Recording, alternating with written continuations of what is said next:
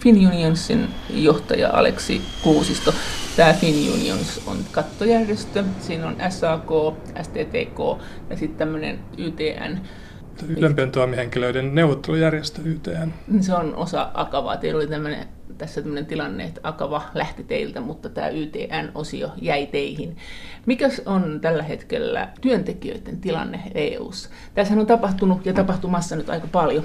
Työntekijöiden tilanne on sillä lailla kyllä parantunut. Talouskasvu on lähtenyt uudelleen liikkeelle euroalueella ja EU:ssa ja sitä kautta on tullut työpaikkojakin lisää. Ja työllisyystilanne on sillä lailla hyvä. Toki on paljon vaihtelua jäsenmaiden välillä. Joissain maissa, Etelä-Euroopan maissa on erittäin korkeita, varsinkin nuorisotyöttömyyttä. Työllisyyskehitys on nyt hyvää.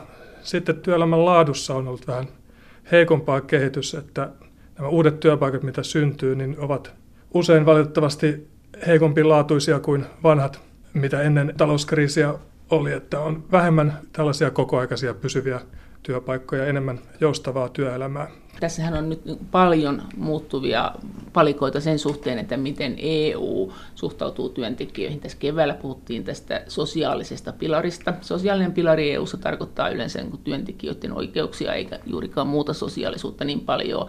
Ja nyt sitten Macron on ruvennut puhumaan tästä, että lähetetyt työntekijät pitäisi olla tilanne niin, että heidän palkkatasonsa ei voi olla alempi kuin paikallisten työntekijöiden. Ja sitten oli nyt tämä Junckerin puhe, jossa hän ehdotti työmarkkinavirastoa EUlle. Miten tämä kaikki tuntuu sinusta? Miten se hahmotatte? Onko tämä yhtä nousukiitoa vaan? Tässä komission puheenjohtaja Juncker lunastaa niitä lupaamiaan asioita. Silloin kun hänet valittiin, demarit ja keskusta oikeisto hänet valitsi niin hän lupasi, että vahvistetaan tätä sosiaalista ulottuvuutta. Tässä on sellainen tilanne, että varsinkin työntekijäpuolella nähdään, että työntekijöiden liikkuvuuteen liittyy paljon epätervettä kilpailua. Ja sen takia pitää puuttua näihin asioihin. Ja tämä lähetettyjen työntekijöiden tilanne on yksi tällainen keskeinen asia, että me ollaan sitä mieltä, niin kuin Macronkin ja komissio myös omassa esityksessään, että myös lähetetyille työntekijöille pitää maksaa samat työehtosopimusten mukainen palkka kuin paikallisillekin työntekijöille. Siis lähetetty työntekijä, niin sehän on tämmöinen työntekijä, että joku firma on esimerkiksi vaikka nyt Puolassa, ja sitten se firma ottaa jonkun urakan esimerkiksi Suomesta tai Ranskasta ja lähettää sinne työntekijänsä, ja sitten se Suomessahan joutuu maksamaan niin kuin Suomen palkkaajaksi joudu heti, mutta Ranskassa ilmeisesti saa sitten polkea palkkaakin. Joo, tämä vähän vaihtelee tämä tilanne maittain. Että maissa niin kuin Suomi, jossa on yleissitovat työehtosopimukset, niin pitää lähetetylle työntekijälle maksaa samaa palkkaa. Jotkin palkan lisät, niin kuin majoitusmatkakorvaukset, niissä on vähän sellaista epäselvyyttä, ja joihin to- toivomme nyt sitten tämän lakimuutoksen, to- joka toivottavasti tulee EUsta, niin myötä selvennystä, mutta yleisesti ottaen Suomessa ei ole niin, niin paljon ongelmia kuin taas näissä maissa, joissa ei ole yleissitovia työehtosopimuksia, niissä tämmöinen palkkojen polkeminen on ollut mahdollista. Ja se yleissitova sopimus tarkoittaa siis sitä, että vaikka et sä mitenkään järjestäytynyt, sä oot vaikka kioskin myyjä, ja jos kioskin myyjillä on yleissitova sopimus, niin silloin kaikille kioskin myyjille joka tapauksessa maksetaan se neuvoteltu palkka. Se on, se on yleissitovuutta, ja tämä on tämmöinen, että Suomessa tämä on vahva, Ranskassa ilmeisesti ei niin vahva. Joo, yleissitovuutta ei ole läheskään kaikissa EU-maissa. Ja tämä on sun mielestä yleissitovan idea? Yleissitova idea on juuri se, mitä sanoit, että, että niillä aloilla, joissa on yleissitova työehtosopimus, niin niissä kaikkien työntekijä, kaikille työntekijöille kuuluu ne samat työehtosopimuksen oikeudet. Miten Macron ja Juncker sitten, miten he, Macron on puhunut tästä, hän on käynyt Itä-Euroopassa puhumassa tästä asiasta, siellä innostus ei ole ollut mitenkään katossa, ja Juncker on nyt puhunut lähetettyjen työntekijöiden ongelmista myös, eikö on? Mutta miten tämä veroasia, eikö tässä ole kuitenkin tämmöinen, että kun niitä vaihtaa näitä työntekijöitä, vaikka se työmaa pysyisi samana, niin, niin silloin tietyt menot se työnantaja säästää, jolloin se pystyy kilpailemaan suomalaiset mm, työnantajatulos. Kyllä jo paljon muitakin epäterveitä kilpailuetuja on sisämarkkinoilla, joita pitää, pitää kitkeä. Ja yksi asia on kyllä se, että verotukseen liittyy myös epäterveitä kilpailuetuja ja kyllä tähänkin puoleen EU on panostamassa, että on, on komissio on tehnyt e- esityksen esimerkiksi yhtenäisestä yhteisöverokannasta, että yritysten, pitäisi, yritysten veroja pitäisi alkaa määrittelemään yhteisillä pelisäännöllä. Ja verovälttelyyn kitkemiseksi on tehty useita eri toimenpiteitä. Mikä tämä on tämä Macron tilanne? Sehän on tällä hetkellä se kuumin. Mitä Macron haluaa ja miksi ja mitä mieltä te olette Fin unionissa siitä? Macron tuli valituksi hyvin EU-myönteisellä linjalla ja hän haluaa uudistaa EUta, hän haluaa tehdä samalla myös kotimaassa merkittäviä uudistuksia. EU-tasolla hän haluaa ennen kaikkea uudistaa talous- ja rahaliittoa. Tämä on hänelle tärkeä asia.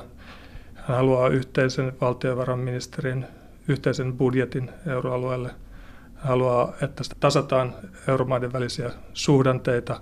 Hän haluaa EU-tasolla myös paitsi lisää kaupan vapauttamista, hän haluaa myös vahvempaa työntekijöiden ja yritysten suojaamista epäterveeltä kansainväliseltä kilpailulta. Hän haluaa vahvempia tuontisuojainstrumentteja. Koko EUlle. Koko EUlle. Haluaa, että EU-maiden ulkopuolelta tulevia yritysostoja valvottaisiin, että ei, ei siirry vaikka korkeata teknologiaa tai kansallisen turvallisuuden kannalta keskeisiä yrityksiä kiinalaisten tai muiden haltuun.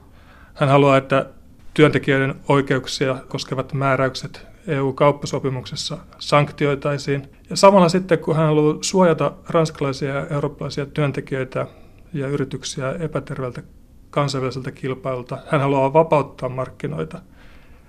Ranskassa hän ajaa työmarkkinoiden vapauttamista sillä tavalla, että irtisanominen tulisi helpommaksi ja että paikallista sopimista lisättäisiin. Ja hän haluaa uudistaa myös sosiaaliturvaa. Merkittäviä uudistuksia, joiden vastapainoksi hän myös sitten ajaa Ranskassa esimerkiksi koulutusmenojen lisäämistä. Hän haluaa siis vapaampia markkinoita ja hän haluaa lisätä työntekijöiden mahdollisuuksia kouluttautua ja samaan aikaan sitten haluaa suojata ranskalaisia ja eurooppalaisia työntekijöitä epäterveeltä kilpailulta. Ja ajaa myös sitten sisämarkkinoita tämän lähetettyjen työntekijöiden direktiivin tiukentamista to- tosiaan. Ja, ja haluaa euroalueen, euroalueen uudistamisen ohella myös muuten vahvistaa EUn toimintakykyä. Mutta hän haluaa lisätä myös paikallista sopimista ja hän tähän vastaa nyt juuri lakkoiltiin. Se ei ole suinkaan niin, että hän olisi tämmöinen niin kuin työntekijöiden ystävä kaikissa asioissa, vaan osa näistä on työntekijäjärjestöjen osan niistä niin mielestä heikennyksiä? Joo, Ranskan ay on nyt jakautunut suhtautumisessaan näihin uudistuksiin. Yksi kolmesta suuresta ammattiliitosta CGT vastustaa näitä uudistuksia ja on käynnistänyt lakkoja. Ja sitten noin kaksi näistä kolmesta eivät ole liittyneet näiden lakkoihin, eivätkä työtaisteluin vastusta uudistuksia, vaikka eivät kaikin puolin olekaan niihin tyytyväisiä he näkevät kuitenkin, että Macron niin hallinto on tehnyt heille myös myönnytyksiä näissä neuvotteluissa, jotka koskevat näitä uudistuksia. Esimerkiksi se, että jos paikallisessa sopimisessa ei päästä tulokseen, niin alakohtaiset työehtosopimukset säilyvät perälautana, eli niitä on sitten noudatettava. Tämä, tällaisen myönnytyksen muun muassa on sitten Macronin hallinto tehnyt heille. Ja tosiaan yksi kolmesta vastustaa ja on myös saanut kaduille ihmisiä Toisaalta merkittävästi vähemmän oli mielenosoittajia kuin viime vuonna, kun vastaavia vähemmän kunnianhimoisia uudistuksia presidentti Hollandin hallinto yritti saada läpi Ranskassa. Millä se vaikuttaa siis tämä? Kun meillä Suomessa se on itsestään selvää, että kaikille maksetaan se sama palkka, myös lähetetyille työntekijöille, niin kuinka suuressa osassa EUta niitä, sitä ei makseta näin? Kyllä merkittävä osa maita on, joissa ei ole yleissitovia työehtosopimuksia en muista tarkkaa lukumäärää, mutta niitä on, niitä on kyllä monia. Ja muun muassa tuossa naapurissamme Ruotsi on sellainen maa. No minkä takia sitten Macron meni ja keltään mitä kyselemään, jos me kerran Suomessakin on voitu tehdä näin ihan itse, että kaikille maksetaan sama palkka, niin mitä ihmeen järkeä Macronin on mennä Itä-Eurooppaan niin kyselee, että sopisiko tämä teille? Mekä käytä. Joo, lähetettyjen työntekijöiden osalta pitää noudattaa tällä hetkellä EU-ssa voimassa olevaa direktiiviä ja EU-tuomioistuimen siitä tekemää tulkintaa. Ja se tulkinta on, on nyt sellaista, että Ranskassa on voinut maksaa alhaisempia palkkoja lähetetyille työntekijöille ja Ruotsissa on voinut maksaa ja monissa muissa maissa. Ja sen takia sitten komissio on tehnyt lakiesityksen, jossa tämä asia laitettaisiin kuntoon ja meidän mielestä, meidän mielestä tähän suuntaan pitää mennä. Mutta miksi Suomessa sitten onnistuu ja siellä ei? Koska meillä on yleissitovat työehtosopimukset ja EU-tuomioistuin on katsonut, että Suomessa lähetetylle työntekijälle pitää maksaa työehtosopimuksen mukaista palkkaa. Mutta Ranskassakin on yleissitovia työehtosopimuksia. Miksi ei Ranskassa tarvitse? Ranskassa on erilainen järjestelmä ja, ja direktiivin soveltaminen on sen takia Eri. erilaista. Mutta siis osassa maissa on yleissitovaa, osassa on minimipalkka. Onko ihan villejä maita, missä ei ole mitään? Minimipalkka, joko lakisääteinen tai työehtosopimuksiin perustuva on kyllä, niitä on kaikissa, kaikissa EU-maissa. Niin, siinä mielessä on ihan helppoa, että katsotaan se jompikumpi ja sitten siihen se verrataan, että se ei ole niin villiä, että kun kuitenkin Macronkin haluaa paikallista sopimista, niin siellä on perälauta. Ja tämä ei tarkoita sitä, että tämä paikallinen sopiminen sitten söisi tämän idean niin, että jos sä oot jos sä oot tulossa Itä-Euroopasta, niin tehdäänkin tämmöinen paikallinen sopiminen, että sun palkka on huonompi. Macronin uudistukset tosiaan mahdollistaisivat sen, että alakohtaisesta työehtosopimuksesta saa poiketa. Toki tällaista poikkeamista salli, poikkeaminen on sallittu myös esimerkiksi Suomessa, ja, mutta, mutta Ranskan uudistukset menee kyllä, menee kyllä pidemmälle mitä, mitä Suomessa, että, että alle 50 työntekijäyrityksissä saisi myös AY-liikkeen ohitse sopia heikommista työehdoista. Että siinä se menee, menee sillä kyllä pidemmälle nämä uudistukset. FinUnionsin johtaja Aleksi Kuusisto, miten nämä sun kollegas muista maista, että miten, miten esimerkiksi Saksa, jolla on tämmöiset isot työmarkkinat Saksaan päin aina katsotaan, niin miten Saksan AY-liike tällä hetkellä toimii? Saksasta kuitenkin kuuluu tämmöisiä juttuja, että siellä on euron tuntityöntekijöitä ja niin edelleen. Mihin suuntaan se on liikahtamassa? Siellähän on hyvinkin pieniä palkkoja. Saksassa on ennätyksellisen hyvä ty- työllisyystilanne, mutta siellä Saksan AY-liike näkee, että on merkittäviä ongelmia työelämän laadussa ja ne liittyy osin näihin 2000-luvun alussa tehtyihin työmarkkinauudistuksiin, joissa, joissa esimerkiksi luotiin tällainen mini-jobs-järjestelmä, jossa palkan ja sosiaaliturvan yhdistelmällä työntekijät saavat ansionsa ja niissä voivat, voi kyllä ansiot olla usein hyvin alhaiset ja kyllä paineita on Saksan AY-liikkeessä, että näitä uudistuksia myös niitä peruttaisiin. Tällaisia huolia, huolia kyllä on, on Saksan AY-liikkeen parissa. Mikä tämä oli sitten tämä, että komissio halusi puuttua myös näihin nollatuntisopimuksiin, eli näihin, että tarvittaessa työhön tulevat, että sulle ei taata mitään minimi työaikaa. Sä oot sen sopimuksen, sä tuut sitten, kun sua pyydetään sinne. Komissio tosiaan huhtikuussa teki merkittävän paketin sosiaalisen Euroopan vahvistamiseksi ja siinä oli kolme lakialoitetta, joista yksi oli kirjallisia työehtoja koskeva direktiivin laajentaminen koskemaan muitakin työehtoja. Ja yhtenä kohtana siinä on tämä nollatunti sopimusten rajoittaminen. Tämä on merkittävä aloite komissiolta. Aikaisemmat Barroson komissiot eivät ole juurikaan työelämädirektiiviesityksiä tehneet ja nyt on Junckerin komissio tehnyt merkittäviä avauksia tähän suuntaan. Me haluamme entistä enemmän eurooppalaista minimisääntelyä työelämä koskien ja olemme kyllä hyvin positiivisia tätä ajatusta kohtaan, että myös nollatuntisopimusten käyttöä rajoitettaisiin EU-tasolta. Minkälaista rajoittamista? Sanot, sanottiinko siinä esityksessä jo suoraan vai sanottiinko siinä vaan, että tätä pitää miettiä? Oliko siinä jotain konkreettista? Tässä oli vielä aika vähän, aika vähän konkreettista, koska tämä lakialoite oli komissiolta sellainen, että komissio käynnisti työmarkkinajärjestöjen kuulemisen ennen kuin tekee oman aloitteensa. Että tässä konsultaatiodokumentissa puhutaan, että tietyllä ajanjaksolla pitäisi tietty määrä tunteja mahdollisesti taata. Sitten siinä lakiesityksessä, joka mahdollisesti tulee myöhemmin tänä vuonna, niin siinä menee sitten komissio varmasti yksityiskohtia. Miten tämä sosiaalinen pilari muuten? Me itse nähdään tämä sosiaalinen pilari merkittävänä avauksena. Siinä on joukko oikeuksia, jotka komissio katsoo kaikille EU-kansalaisille ja työntekijöille kuuluvan ja ja me toivomme lämpimästi, että Suomen hallitus muiden hallitusten kanssa allekirjoittaa tämän sosiaalipilaria koskevan proklamaation tämän, tämän, tämän vuoden marraskuussa. Mikä se proklamaatio on? Tämmöinen julistus, jossa kaikki nämä allekirjoittajamaat sitten sitoutuisivat tähän, tähän tämän sosiaalipilarin sisältämiin oikeuksiin. Tämmöinen julistushan ei ole mitenkään oikeudellisesti sitova.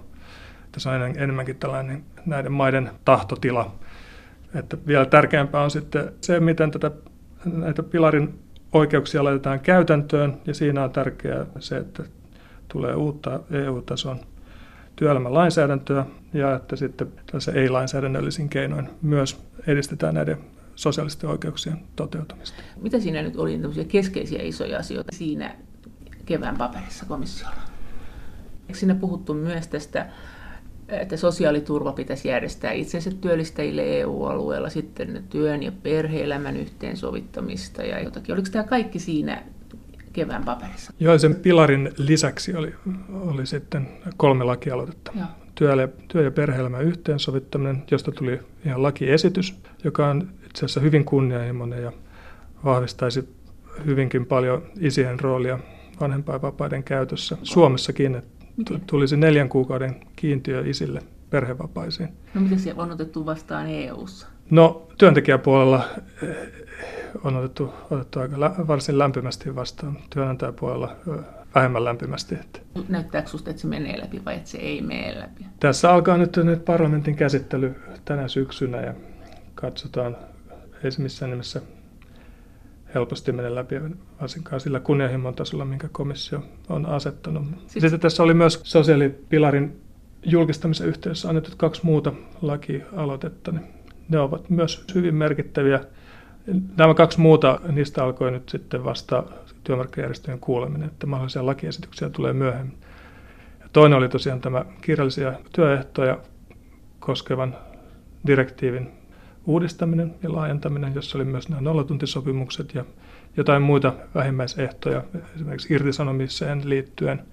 No miten se sitten on? Eikö Ranskassa esimerkiksi sanotaan, että nyt tämän Macronin aikana tämä irtisanominen se pyritään tekemään helpommaksi? Että voiko tämä komission paperi tarkoittaa sitäkin, että näissä maissa, joissa työntekijöillä on kova irtisanomissuoja, niin, ja toisinaan kovempi kuin Suomessa, niin heidän tilanteensa tulee heikkenemään? Joo, nämä työelämän direktiivit on minimisääntelyä, että maissa, joissa on parempi no. taso, niin, niin ei tarvitse heikentää tasoa. Jos Ranskassa on hyvin vahva irtisanomissuoja, Suomessa kansainvälisesti katsoen hyvin heikko. Eli olisiko tämä suomalaisille työntekijöille parannus? Riippuu mille tasolle, mille mennään. tasolle mennään, mutta ei se täysin poissuljettu ole, että siinä tulisi parannusta. Ja nollatuntisopimusten rajoittamisessa voisi myös hyvinkin tulla parannusta Suomen työntekijöille. Ja sitten tämä työ- ja perheen yhteen, tämä isyys, isien lomat, niin sekin on tavallaan heille, jotka haluaa olla lomalla, niin he, isille, jotka haluaa olla perhevapailla, niin heille parannus. Ehdottomasti, sekin olisi parannus. Ja kolmantena oli sitten tämä sosiaaliturvaa koskeva lakialoite, jossa myös sitten tämä kuuleminen alkanut. Ja siinä komission tavoitteena on ulottaa sosiaaliturvaa entistä paremmin epätyypillisille työntekijöille, itsensä työllistäjille. Tälläkään saralla ei ole poissuljettu, että saataisiin EU-sta parannuksia Suomen työntekijöille. Miten, miten tämä teistä näyttäytyy? Nyt on EPPn valta EU-ssa. Kuitenkin on sanottu, että nyt näihin työntekijöiden asioihin kiinnitetään enemmän huomiota kuin edellisen komission aikana. Miten tämä voi olla mahdollista ja onko se vaan näin, että Brexit pelästytti ja tämä EU-kriittinen ilmiö, joka nyt on, niin pelästytti, että halutaan hyvitellä näitä ihmisiä, jotka mahdollisesti olisi ärtyneitä, vai onko siellä jotain muuta takana? No on takana tämä populismin nousu ja siihen vastaaminen ehdottomasti. Tämä on takana myös se, että Junckeri valittiin ennen kaikkea EPP ja SND-ryhmien tuella, eli keskusta oikeisto ja keskusta vasemmiston tuella. Ja sen takia Junckerin komission pitää tehdä näiden molempien haluamaa politiikkaa. Siis myös sosiaalidemokraatteja. Myös sosiaalidemokraatteja. Ja, ja sosiaalidemokraateille tämä sosiaalinen ulottuvuus EU:ssa on erittäin tärkeä. Ja kyllä tämä on niin kuin myös tässä taustalla, että komissio teki, teki keväällä tämän merkittävän suunnanmuutoksen ja tämän sosiaalisen pilarin ja, ja näiden muiden sosiaalisen Euroopan esitysten myötä. Kyllä mä myös näkisin, että että Juncker pitää aidosti tärkeänä tällaista sosiaalisen markkinatalouden mallia. Terästyöntekijän poikana hän näkee tärkeäksi myös pitää huolta työntekijöiden oikeuksista. Siis hän on terästyöntekijän poika. Onko siitä tietoa, oliko hänen isänsä AY-aktiivi? En osaa sanoa. Miten tämä pakolaiskriisi, miten se näkyy AY-liikkeen keskustelussa ja tässä keskustelussa, jota käydään työmarkkinoiden ympärillä, että Nythän esimerkiksi jo Suomessakin ehdotettiin, että pakolaistatuksella tänne tulleet niin, niin heille maksettaisiin alhaisempaa palkkaa työmarkkinoilla. Onko tämä EU-ssa ylipäänsäkin yleinen ajatus ja, ja mitä siitä te olette mieltä yleensä AY-liikkeessä? Joo, mitä tulee palkkauskysymyksiin ja varsinkin työehtosopimuksen minimipalkkojen alittamiseen, niin tämä on meidän, meidän ammattiliittojen asia neuvotella työnantajiensa kanssa.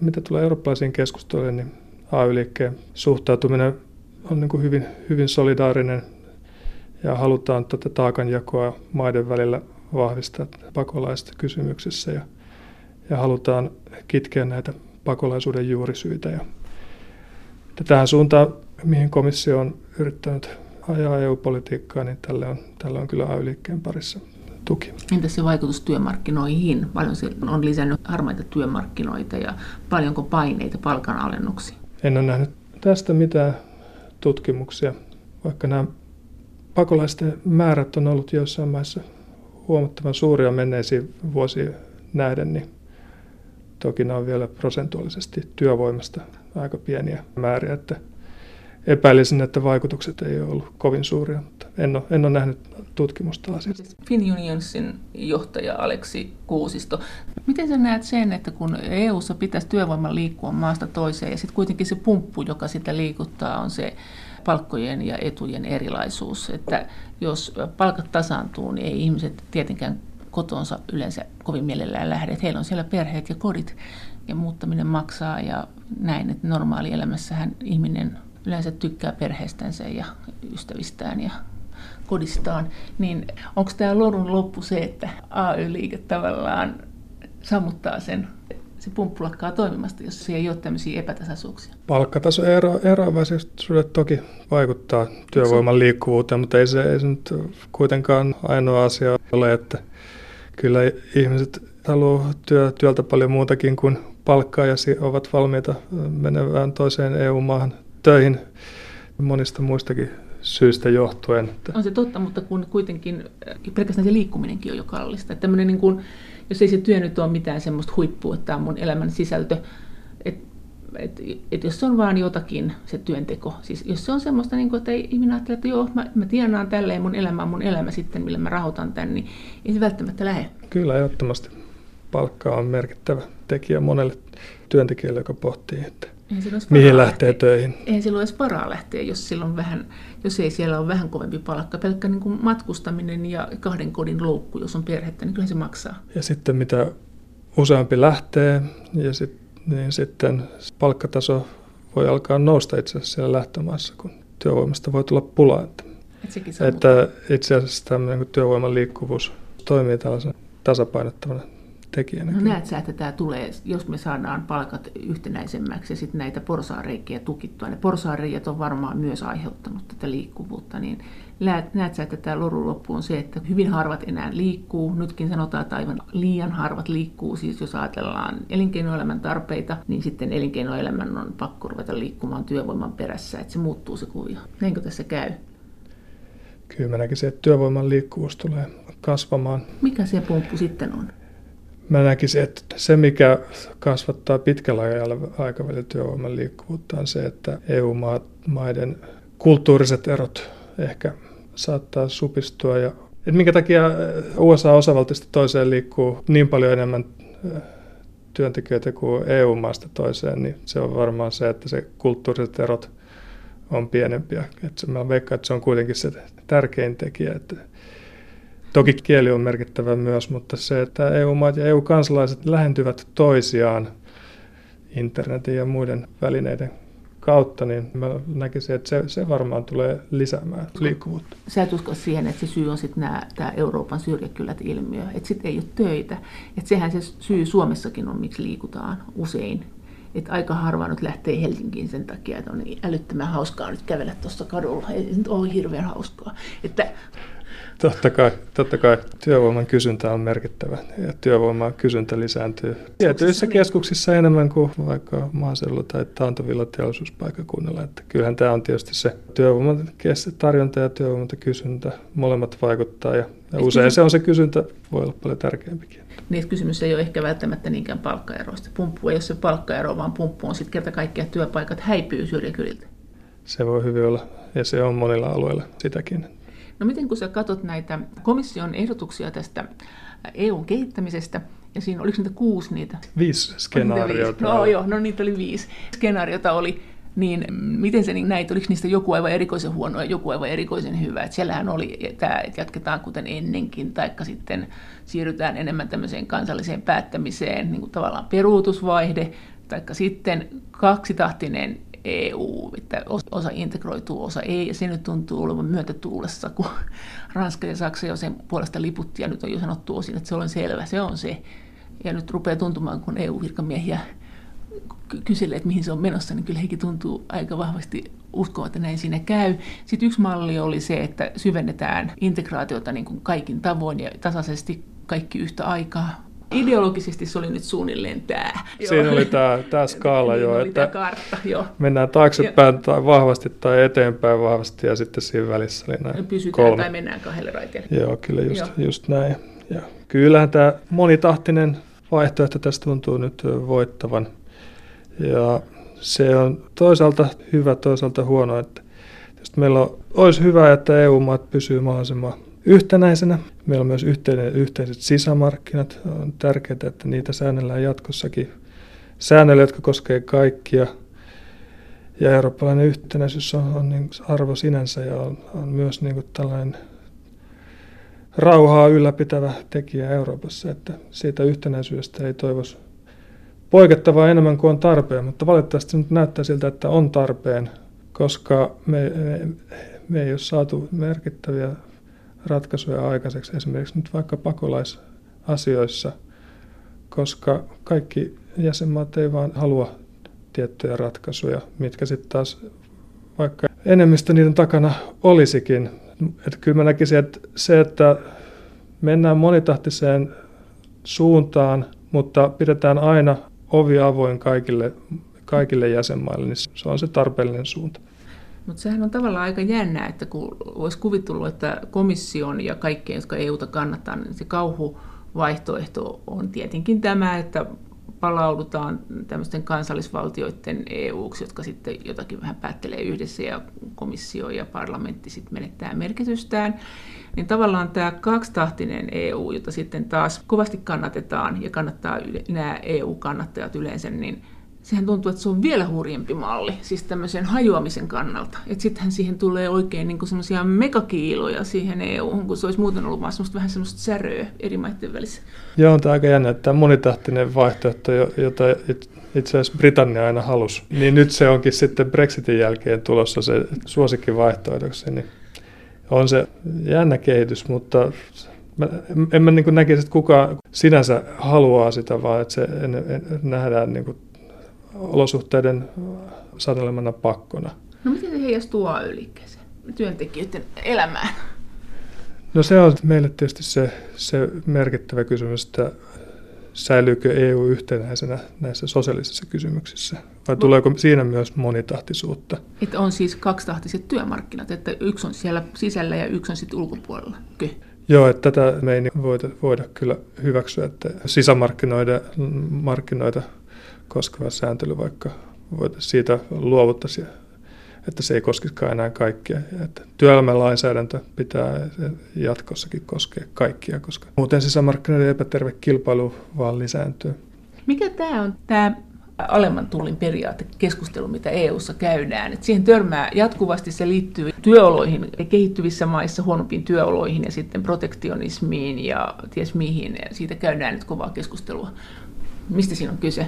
Alemman tullin periaate on tämmöinen EUn yksipuolisesti noudattama periaate, että polkumyyntitulleja ei aseteta niin korkealle kuin mitä se vaikka kiinalaisen terästeollisuuden aiheuttama polkumyynti on, vaan alhaisemmalle tasolle, jonka pitäisi riittää eurooppalaisen teollisuuden suojaamiseksi tältä polkumyynniltä.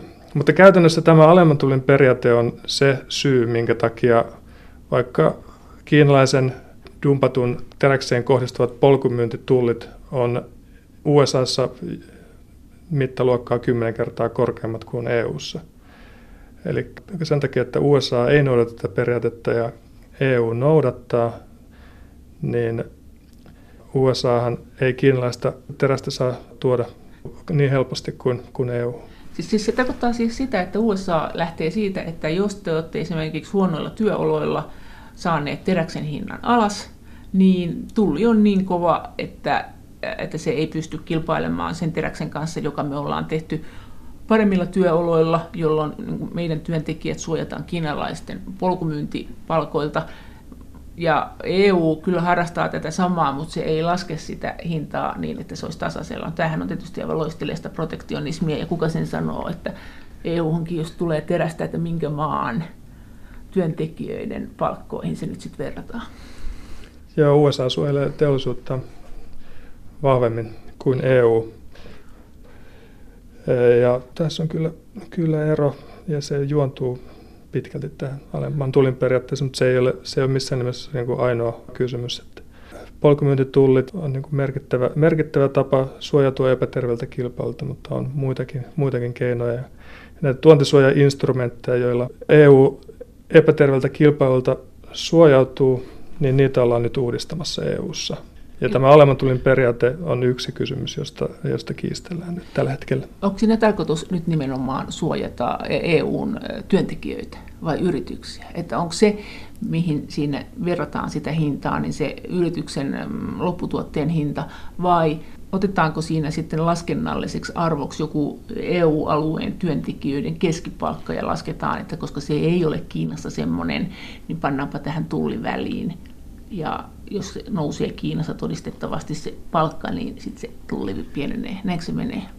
Tällaisia palkkaeroja ei ole, ei ole otettu EU-ssa ollenkaan huomioon. Mutta nyt itse asiassa Euroopan parlamentti haluaisi, että jatkossa myös tällaiset työntekijöiden perusoikeuksien rikkomukset voisivat olla yksi peruste käyttää näitä tuontisuojainstrumentteja. Eli tulli nousee, jos tulee ilmi, että siellä poljetaan työntekijöiden oikeuksia? Tätä käytännössä parlamentti haluaisi. Tässä äh, neuvosto ja komissio on taas sitten eri linjoilla. Että tässä on kolmikantaneuvottelut juuri tällä hetkellä käynnissä ja tämä on yksi kiistan kohteena oleva aihe. Millä kriteereillä se sitten EU-ssa menisi, että mitä, kenen mielestä niitä työntekijöiden oikeuksia poljetaan paikallisen lainsäädännön vai verrataanko se suoraan niin kuin EU-ssa keskimääräisiin työntekijän oikeuksiin vai joku ilon normisto?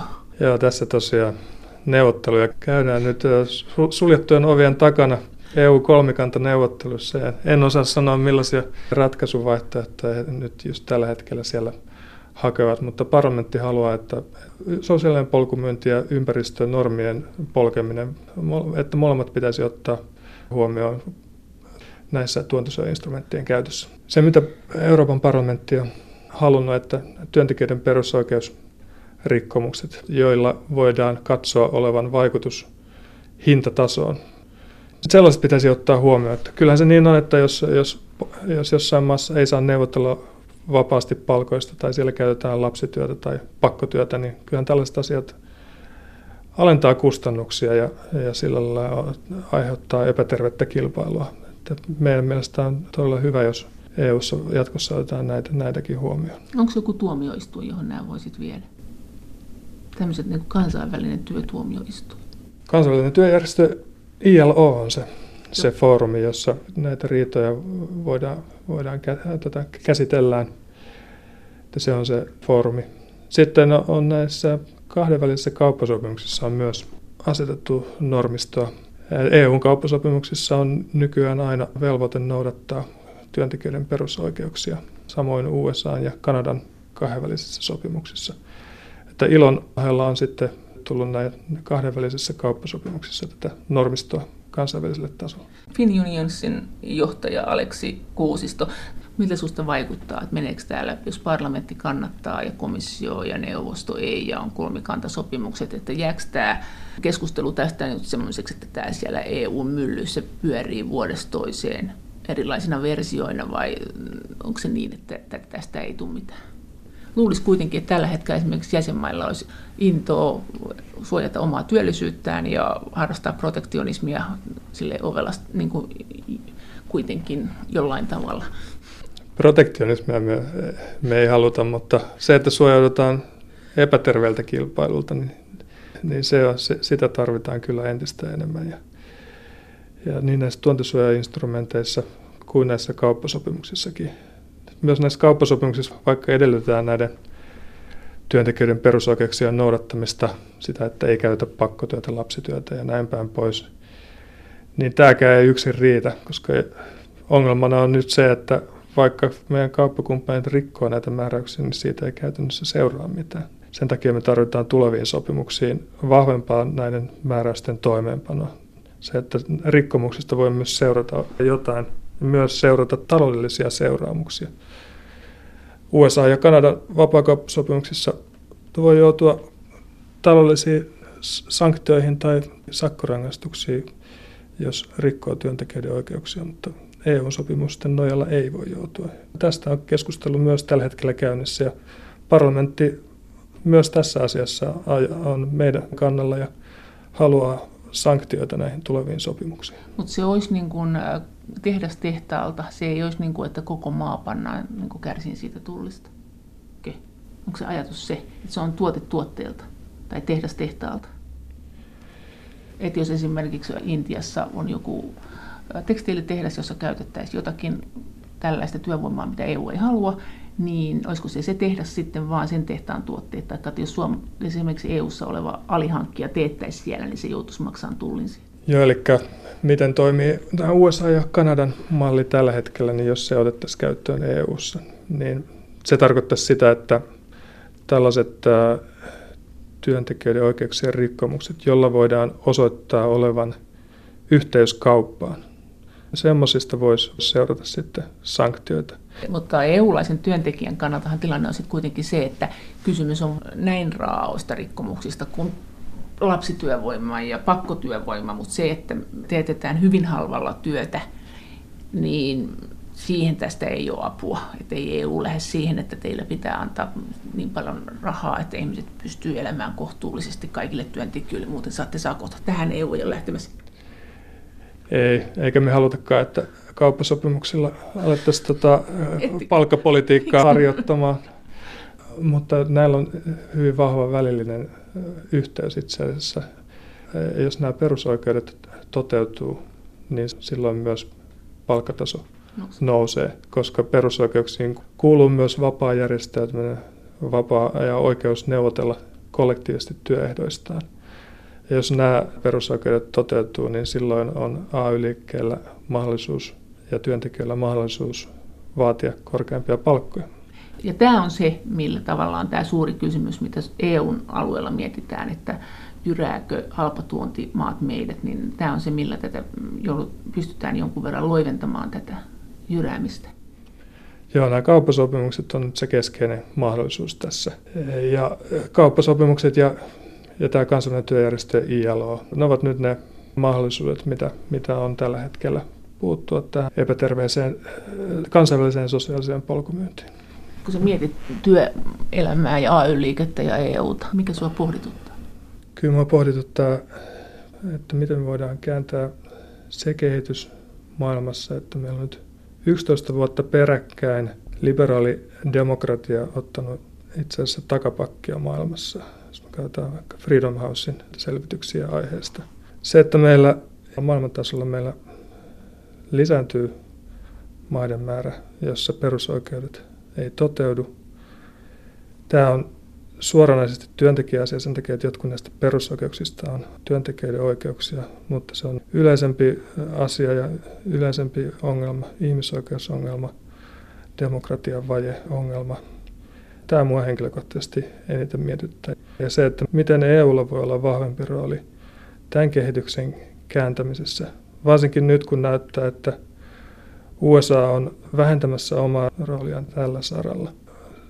Ja tämä ei ole vain kaikainen asia, vaan totta kai tämä on myös meidän nyt Euroopan sisäinen asia Venäjän valtapolitiikan kehityksen myötä, joka näkyy nyt sitten sellaisissa paikoissa kuin vaikka Länsi-Balkan, missä on niin kuin akti- aktiivinen prosessi käynnissä, että kääntyykö maat kohti Putinia vai kääntyykö ne kohti demokraattista EUta. Nämä on näitä isoja kysymyksiä mun mielestä. Mutta pelottaako Kyllä mua pelottaa, että tämä kehitys jatkuu ja liberaali demokratia ala vähenee. Se, se, on, se on tosi todella iso huoli kyllä minun mielestäni. Ja mitä siitä seuraisi? Mitä siitä voisi seurata pahimmillaan? Se, siitä seuraa sitä, että ihmiset on vähemmän vapaita maailmassa ja ihmisillä on vähemmän mahdollisuuksia menestyä elämässä. Poliittiset oikeudet, kansalaisyhteiskunnan vapaudet ja toki myös taloudellinen aspekti on tässä mukana, että nyt vaikka edelleen niin globalisaatio etenee, niin myös tässä on muodostunut tällaisia, tai mahdollisesti muodostumassa entistä enemmän tällaisia niin kuin taloudellisia blokkeja, jotka osin noudattelee näiden poliittisia rajalinjoja. Kiinalla on oma kauppapoliittinen agenda. He ajavat kaupan vapauttamista esimerkiksi nyt Aasiassa RCEP-neuvottelujen kautta. He hakevat tällaista omaa vahvaa talousetupiiriä, jossa ei tarvitsisi noudattaa eurooppalaisia vahvoja sääntöjä, vaikka työntekijöiden perusoikeuksia ja vahvoja kuluttajia suojaavia standardeja. He ajavat tätä malliaan ja meidän pitää ajaa meidän omaa mallia kauppasopimusten kautta ja, ja muutenkin, että me voidaan pitää standardit maailmassa korkeana ja myöskin estää sitten tällaista tätä poliittisesti epätoivottavaa kehitystä. Ehkä sitten, kun sä, sä niin kuin tavallaan sanot, että se pelottaa tämä, mutta miten sä sitten, sä, sä turvaat kuitenkin selvästi EU-hun. EU on kuitenkin esimerkiksi tällä hankintalainsäädännöllään aiheuttanut aikamoista tämän tyyppistä myllerrystä työelämään, että tavallaan ihmisten elämän vakaus on mennyt ja kuka halvemmalla myy käytännössä usein, niin se voittaa sen kilpailun ja siitä osin on ollut seurauksena myös se, että on tullut pakkoyrittäjyyttä ja tämmöistä yleistä työelämän huononnista. Se on tullut kuitenkin jollain tavalla EU-sta. Miten sä sitten haldaat tämän ajatuksen? Tietysti meillä on niin EU-ssa on haasteita ja sisäisiä haasteita, ja, mutta sitten kun me katsotaan asioita globaalilla tasolla, niin asiat näyttää sitten ihan erilaisilta. Jos mennään globaalille tasolle niin, ja verrataan vai, vai sitä, mitä EU, USA ajaa siihen, mitä Kiina ja Venäjä ajaa, niin sitten jotkut EU-hankintalainsäädännön puutteet ei enää tunnu niin kauhean suurilta kysymyksiltä. Että t- tässä on niin tämä näkökulma ero. Mä haluaisin nähdä globaalisti vahvan EUn ja mä näkisin, että Suomi voi menestyä vaan osana tällaista globaalista vahvaa EU ja meidän pitää jossain määrin tinkiä meidän kansallisista eduista meidän yleis- yleisten etujen eteen. Meidän pitää liikaa olla miettimättä lyhyen aikavälin kansallisia etuja ja miettiä nykyistä enemmän pitkäaikavälin kansainvälisiä etuja, joita meillä on. Ja EU on se meidän keskeinen väline. Meillä on muitakin välineitä. Meillä transatlanttinen yhteistyö on myös esimerkiksi hyvin tärkeää, mutta pitkäaikavälin intressi meillä on olla vahvasti osa vahvaa EUta. Sä oot kuitenkin jotenkin sitä mieltä, että aika monessa asiassa EU on edellä Suomea niin kuin työntekijöiden kannalta. Tähän aina ajattelee toista. Suomessa on hyviä malleja, hyviä instituutioita, kehittynyt hyvinvointivaltio, hyvä työelämän suhteen järjestelmä. Meidän pitää myös nähdä se, että meidän toimintatavat ei ole niin kuin ainoita oikeita ja meidän pitää hakea myös yhteisiä malleja ja meidän pitää myös miettiä sitä, miten me saadaan parannettua muiden maiden tilannetta.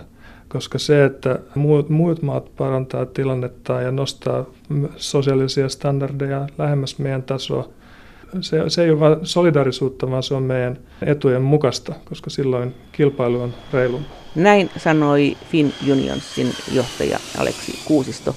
Ja Fin Unionshan edustaa 1,7 miljoonaa suomalaista työntekijää EU:ssa, eli on suomalaisten palkansaajajärjestöjen SAK ja STTK ja akavalaisen neuvottelujärjestön ylemmät toimihenkilöt, yhteinen edustusto Brysselissä. Kiitos teille kommenteista ja viesteistä ja kaikki viestit ja kommentit ovat aina erittäin lämpimästi tervetulleita. Niitä voi lähettää sähköpostiosoitteeseen maija.elonheimo.yle.fi ja sen lisäksi me voimme ohjelman lähetysaikana keskustella yhdessä näistä EU-asioista kanavan lähetysikkunassa.